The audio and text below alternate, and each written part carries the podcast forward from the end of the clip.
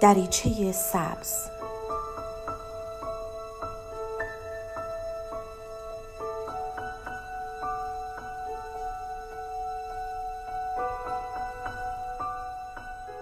سلام من دکتر نسیم حسینی نژاد هستم متخصص روانشناسی بالینی. با سری برنامه های روانشناسی رادیو ایران شهر در خدمتتون هستیم.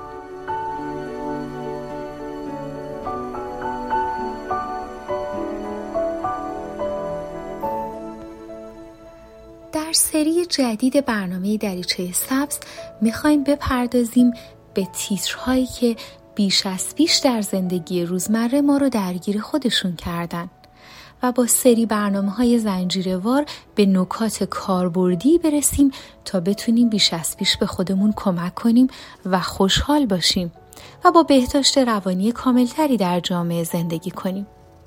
با چند تا برنامه پی در پی می‌خوایم بپردازیم به مبحث عشق. مبحثی که برای همه ما بسیار شنیدنی و خیلی کهنه است. همه ما در رده های مختلف زندگی عاشق بودیم و عاشق بودن رو تجربه کردیم. مخصوصا اگر وارد دوره میانسالی شدیم و پا در سن گذاشتیم. حرفهای ما در رابطه با این موضوع و شنیده های شما برگرفته از کتابی است با عنوان نشانه های عشق سالم. به نویسندگی برندا شافر و ترجمه دوست خوبم آیدا ابوترابی. آیدا به عنوان یک مترجم مقدمه خوبی رو برای این مبحث باز کرده. همه ما در زندگی خودمون درگیر روابط احساسی میشیم و در جستجوی بهترین و لذت بخشترین رابطه میکوشیم اما آیا واقعا می‌دونیم که باید دنبال چی باشیم؟ و چه ویژگی هایی رو در خودمون و طرف مقابلمون دنبال کنیم؟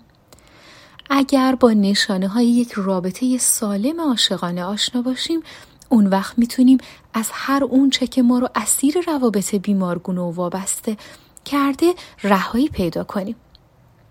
به نظر من مقدمه خوبیه برای اینکه همه ما رو سوق بده به سمت اینکه خب کدوم یکی از عوامل می‌تونه باعث بشه ما در عشقمون موفق نباشیم ما داریم از عشقای زمینی صحبت می‌کنیم و از رابطه های دو نفره که گاه به سرانجام و گاهی اوقات هم ناسرانجام میمونه نویسنده کتاب عنوان کرده که ما به آدم ها نیاز داریم. ما احتیاج داریم که دوست داشته باشیم و دوستمون داشته باشن. اینجوریه که می‌تونیم شکوفا بشیم و به کمال برسیم.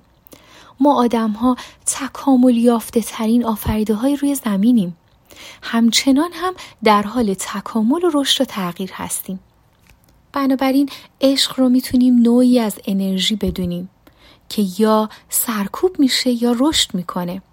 اینکه عشقمون از نوع وابسته و برای بهبود خودمون و برآورده کردن نیازهامون باشه یا یک عشق بالغانه و پخته که در طول زمان به رشد و تحول برسه بسیار های اهمیته.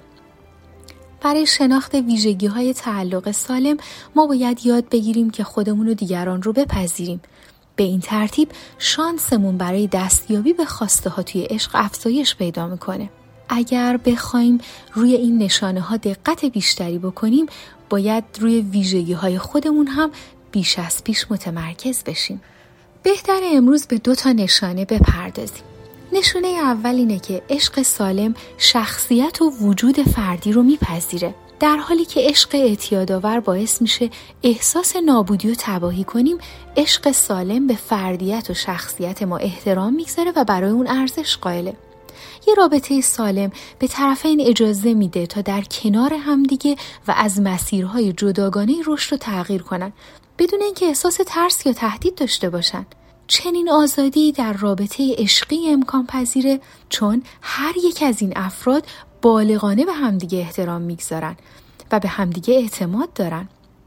با اینکه ما شریک زندگی همدیگه هستیم اما اجازه نداریم مراقب احساسات یکدیگه باشیم.